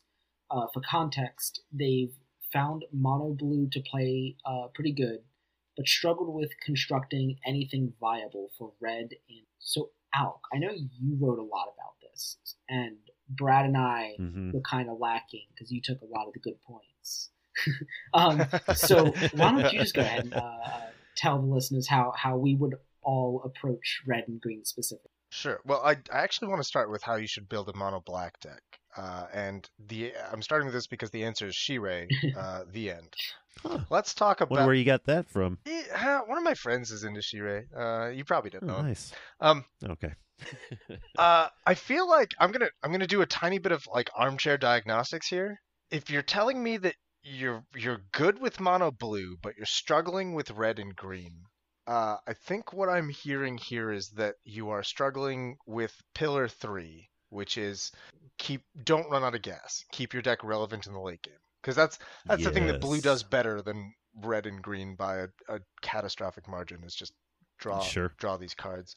So, um, this is I this is my my basic suggestion. Not knowing anything else about your decks or what you play is uh, make sure that you are making card draw and like not necessarily card draw, but you're making sure this this idea that you don't run out of gas, that you hit the late game and still have relevant plays and impactful things to do. Uh, make that a priority when you're building red and green. For red, my strategy for this is to really go hard on the card selection spells like Thrill of Possibility, Tormenting Voice, Cathartic Reunion. These aren't card advantage because you're you're losing exactly as many cards as you're gaining. But you can turn them into card advantage by making sure that you're utilizing the cards that get discarded by either doing a lot of madness or some flashback or like, you know, if you're discarding lands, rock a Scaretiller in there. Yeah.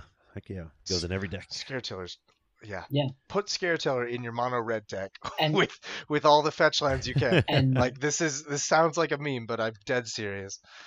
And adding on William? to those Yeah. uh, those spells that you mentioned there for Mono Red, uh, don't forget uh, Reckless Impulse and Galvanic Relay from the last Yes. year. They're insane. Yeah. The Even the synth- synthesizer Yeah, the too. You know, experimental if you're on, synthesizer from Kamigawa. yeah, synthesizer's good. The synthesizer you have to you have to be a little careful with the synthesizer. yeah, you have to build for it. Like you have to, your deck has to be able to use it properly. It, you have to use it properly. You also have to time it right. Like Yeah, that's a saw- big. That's a big thing. I watched a lot of people get really excited about this card, and then at the pre-release, they go turn one mountain. Oh, this is the card I was excited about. Synthesizer. I exile the top card of my. oh Oh, look, I can't play it. I can't it. play I just it. lost the card. right? Like I'll just leave this in exile. Like be smart about your experimental synthesizers, please. Like this is not a turn one play. This is like a turn five play when you have plenty of spare mana and nothing else to do. Yeah, with But- a low curve deck. Yeah. Yes. Uh, so yeah, the synthesizer, the impulse draw we have in red is is getting much much better. So I'm I'm starting to integrate that into the mono red as well. If you're not even in red, like the way that you get card advantage is by like trying to focus on spells that you can play twice, like adventure, buyback, flashback, retrace. Just anything that will keep you relevant in the late game should be uh, like a priority in your deck design. Yep. Yep. For green, my strategy for staying relevant in the late game is to try and find. Green doesn't have the card draw, but green has a lot of card. I, I call these digging cards, where you're going to look at the top four, five, six, whatever, and then put some of them into your hand. And there are a few of these that will put multiple cards into your hand, and then that becomes card advantage. Uh, so things like Lead the Stampede in a creature heavy deck, uh, Gift of the Gargantua should always be getting you a creature and a land.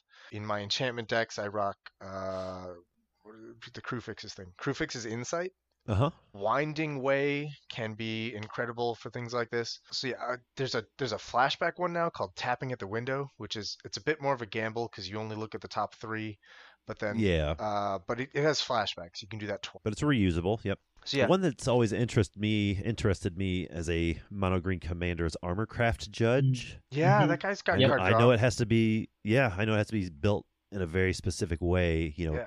But it ETBs and draws a card for each creature you control with a plus one plus one counter on it. Like that seems like something green would be really good at doing, but because I've never heard anyone talk about it and I've never played against an Armorcraft Judge list, I have a feeling it's not very good.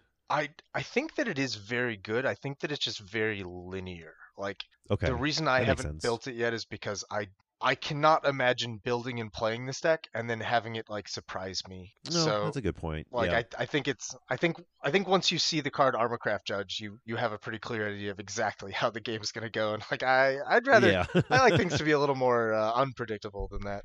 a little loosey goosey. Yeah. Yeah, that makes sense. Speaking of commanders, uh, I was going to wrap this up by proposing a couple commanders that I, if you're struggling with red and green, the commanders that I challenge you to build are Briarbridge Patrol for green. We'll do a lot of fighting and investigating, and then playing bodies for free. Mm-hmm. And uh, in red, uh, the the really cool card that I think you should try is called Blood Boil Sorcerer. Like as long as we're talking about aristocrats as thieving, I Sure. think Blood Boil Sorcerer has has really powerful stuff you can do with it, and it'll it'll kind of sort of help you out in the card advantage department as well with uh, the initiative. Mm-hmm. So those are my suggestions there, and that is my my answer to Celtic Majora.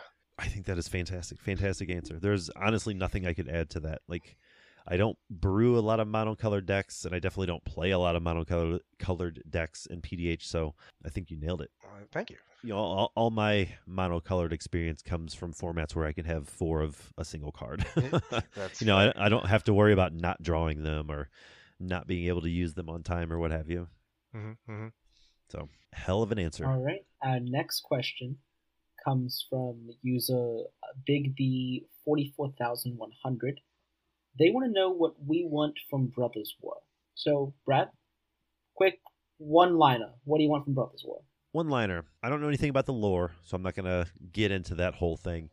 But I feel like I want big, giant battle cruiser magic to come back. Like huge creatures, Godzilla style, just whammo kablamo spells, you know, you know, eight mana spells, people slinging them across the table at each other. Just huge magic. Like that's sort of a callback to like mid 90s magic when everything every creature was huge and cost was overly costed and you were just bashing each other's face in and it was it was amazing you know i want a lot of that and i want less one mana artifacts that break eternal formats What I'm hearing is Colossus of Sardia downshift. yeah Yeah, sure good. Gimme. All right, Dave, you got you got Yeah. uh, two lines because that's what Brad used. What are you What are you looking for? I so the thing the thing I associate with the Brothers War, and oh, I guess specifically the set Antiquities, the the cards that are super incredibly nostalgic to me are Yotian Soldier, Clay Statue, and Dragon Engine. And a huge part of the nostalgia embedded in these cards is that when I was 10 playing Magic in 95, like these were artifacts, they went into all my decks, and they Mhm. had really cool flavor text about the kinds of battles Urza and Mishra were fighting Mhm. against yes each other. yes And it, it, it opened up the history of the world It- of the magic It world did. It's like Amulet of Kroog did as well, but Amulet of Kroog is a garbage card. no one should talk about. right Yotian Soldier, Clay Statue, Dragon Engine. These are the cards that I was like really fascinated by as a kid. So like I would love to see like new versions of this same kind of artifact. Like yeah like I want I want a Yotian veteran who is like clearly the same kind of construct, but like better or like older or bigger, or like I want Mhm. like the clay statue lieutenant. Yeah, uh, Or like a an out of control dragon engine or something like a dragon engine that's gone rogue. Like I just want I want new versions of these same Yep. things at common. Yep. And you notice i put dragon engine in bold Yep. italic and underlined because Yeah. i am 100% with you Yeah, yeah, yeah. Like we we've gotten a tiny bit of this. Like we we got Traxos, I think. We got a named dragon engine in the Dominaria set, which is like a seven seven legendary. Traxos. Uh, Yeah. The, the Scourge of Kroog, I think his name is Traxos, maybe. But yeah, so like we've gotten a tiny little bit of this with the dragon engine specifically, and it was great.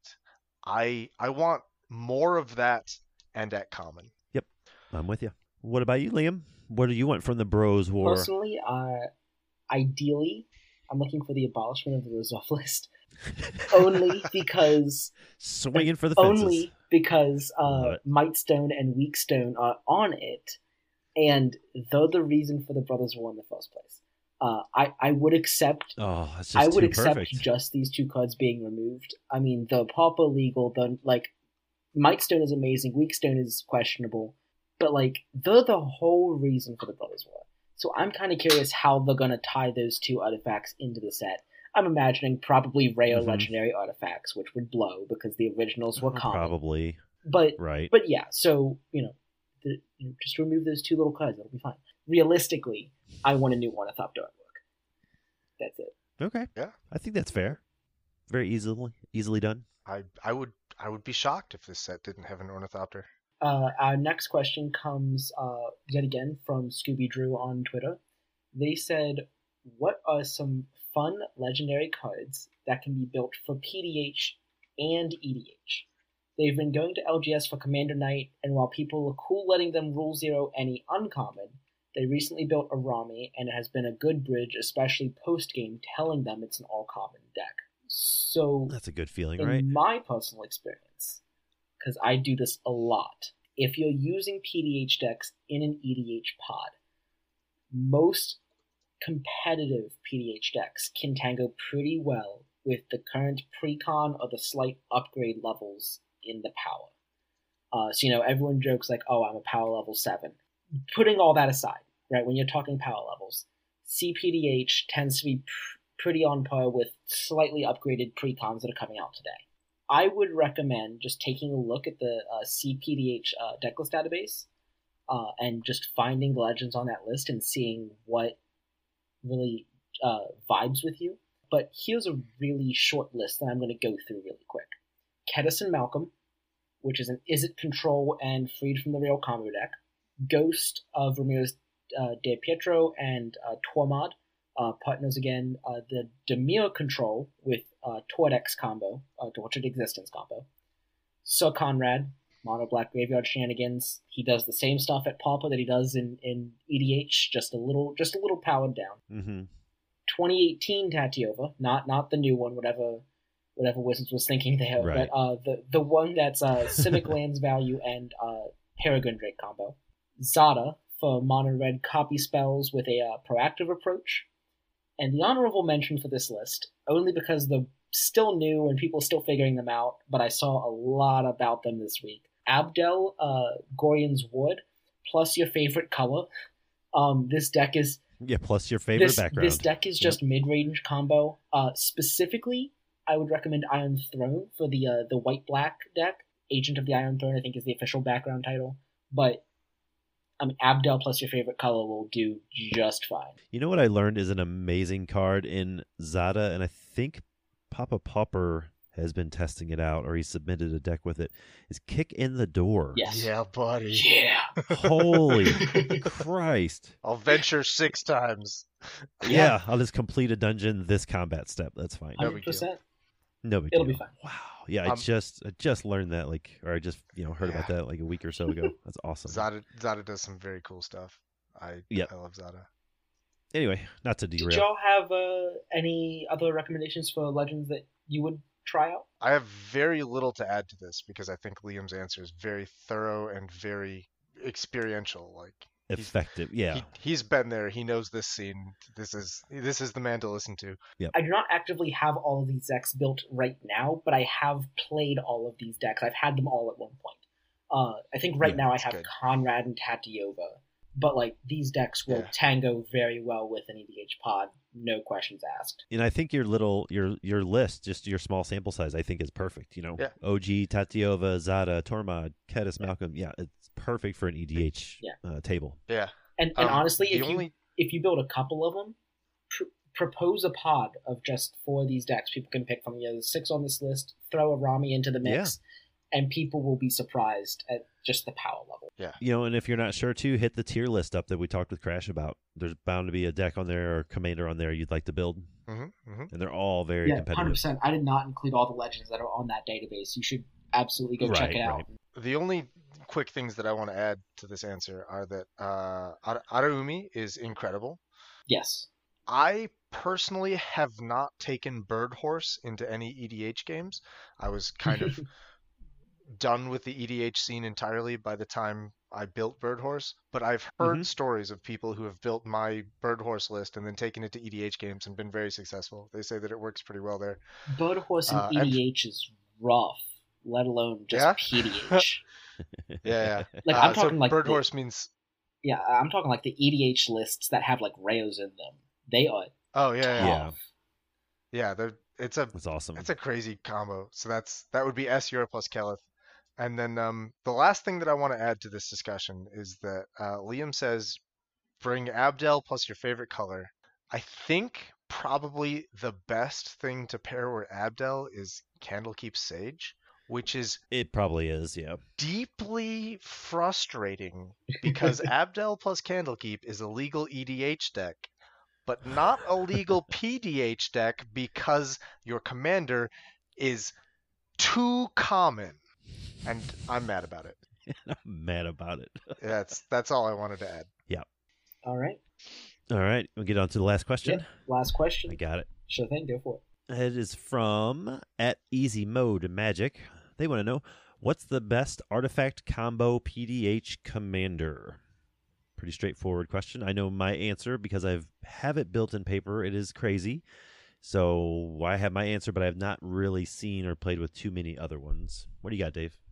Uh, I I have no idea what your answer is, so I'm curious about that. But my my off the top of my head answer would be uh, it kind of depends a little bit on what artifact combo you want to run. Sure. The two that I know of are Knack combo, where you put Knack on a creature that untaps when an artifact happens, and then you recast like a zero mana artifact a lot of the time and like try to kill with a Reckless Fireweaver.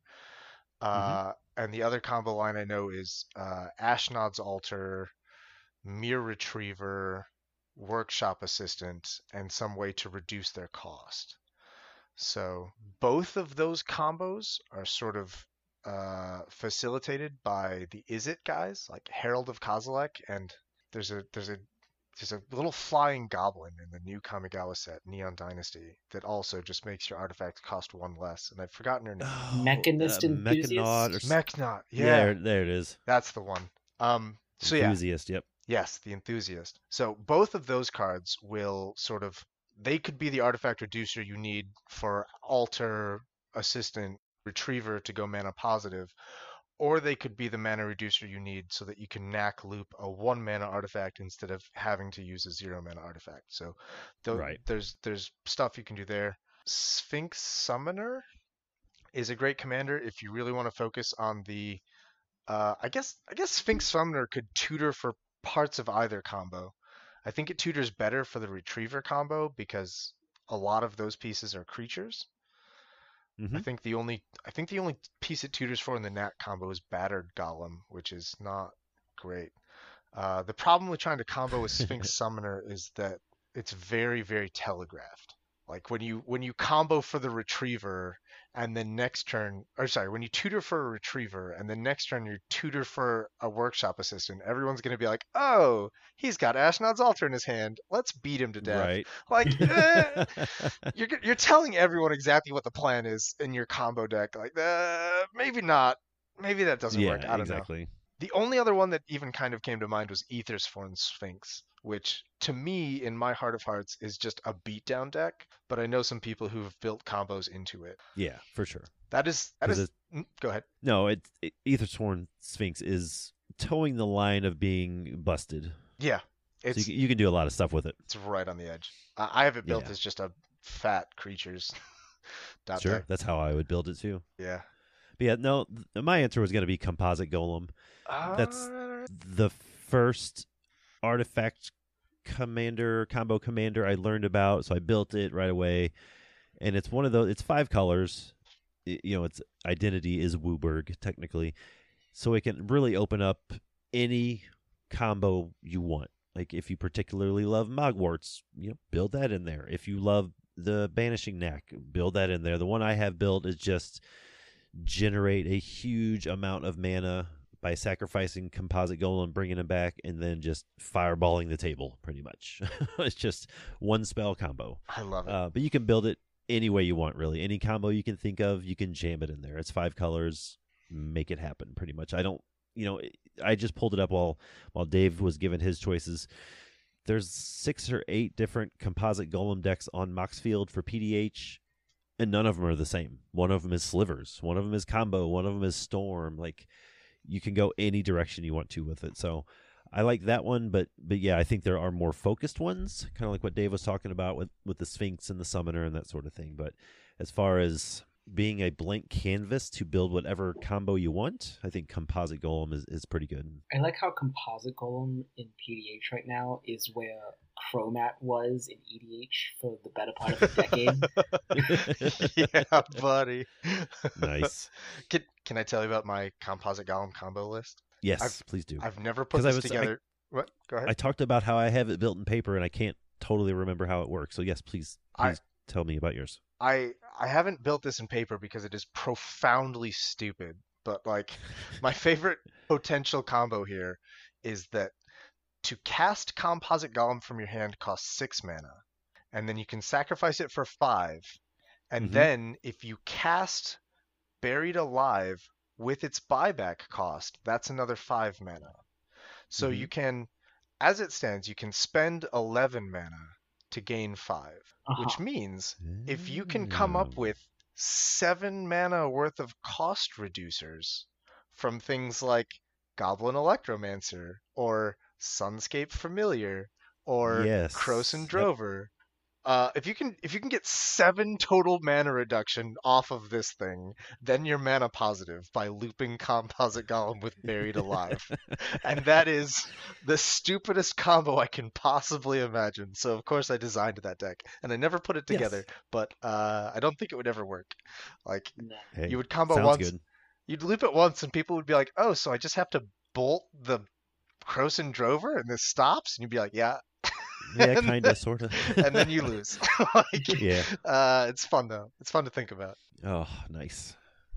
Nice. That sounds fun. All right. Well, that wraps it up for the questions this week. Be sure to get them in for next week. Every week, actually. We'll probably do some gigantic listener Q and A episode here in the future, but yeah, we like doing them every week. If you want to shout us out there on the on the Discords, on Twitters, Reddit, wherever wherever you can find us, to start shooting us some questions, email that sort of thing. Find me in the Uh, street I think- and yell it at me. Yeah. That works. Yep. Write I'll- it down, right. it up, throw it at him. Yeah. It's true. it's true. uh, but yeah, we do have a few more things to go over. One pretty awesome thing. Uh, but in the meantime, if you need more Pauper Commander talk, have any questions about that, or aristocrats advice, that sort of thing, and you want to talk with us about it, you can email the show at the pdhpod at gmail.com. You can head over to PDH Homebase's website. That'll take you to their Discord server, or you can find Liam, Liam and I on Twitter at Pauper Command and Pauper underscore B, respectively. And as always, you can find Dave as the Alcadron just about anywhere else PDH is being talked about. All these links will be down in the details, but first, there's some uh, pretty awesome little event going on. Liam, you want to tell the tell the nice folks about it? Yeah, uh, so there is a Rags to Riches PDH tournament hosted by a, a guy named Dallas, Gilded Adonis on Twitter. Uh, this event is located at Queen and Rook Games in Philadelphia, PA. Uh, it is October 23rd, starts at noon local time, $10 entry fee, up to 350 in prizes. The top table splits a set of the 40k EDH decks. This is awesome. That's awesome. This is, I think, the first official uh, stateside PDH event that I've seen. And Yeah, it's the only one I know of. Yeah. y'all should go to this and fill it up because I'm I'm I'm a little busy that weekend, but I want them to do it again. So y'all should. Yeah, yeah. This one needs this one needs to fill up, so they'll do more of them. I mean, not even necessarily fill up, but it needs to do well. Um, so yeah, please, uh, if if you are even remotely close to this, go to it and Yep. show your support. it's only ten bucks. Yeah, that's awesome. That is that is Yeah. great. I was hoping that we'd get some more um because PDH has really been on the rise like the last I don't know 16 18 months something like that. So Yep. it was only a matter of time before we started doing or started seeing paper events. It's just it's it's exciting that it's it's finally happened. And Dallas Walker Nash as he goes by sometimes Gilded Adonis on Twitter. He's been on the Saturday uh, streams, the Twitch streams. Great guy, loves PDH. Um, I think it's I believe it's his shop. I think he owns that shop. Maybe I'm mistaken. Sorry. Misinformed. Um, yeah, misinformed. There we go. But yeah, great guy. Looks like a great event. So y'all should go. How far is that from from you guys? uh, Philly is probably six hours, five hours. Is it? It's a two-hour drive. I would totally make it if I wasn't busy. Yeah, sure, sure, sure. But yeah, that's awesome. Let's hope they do uh, more of these in the future. So yeah, I definitely want to see updates about it, pictures, all that sort of stuff. Yeah.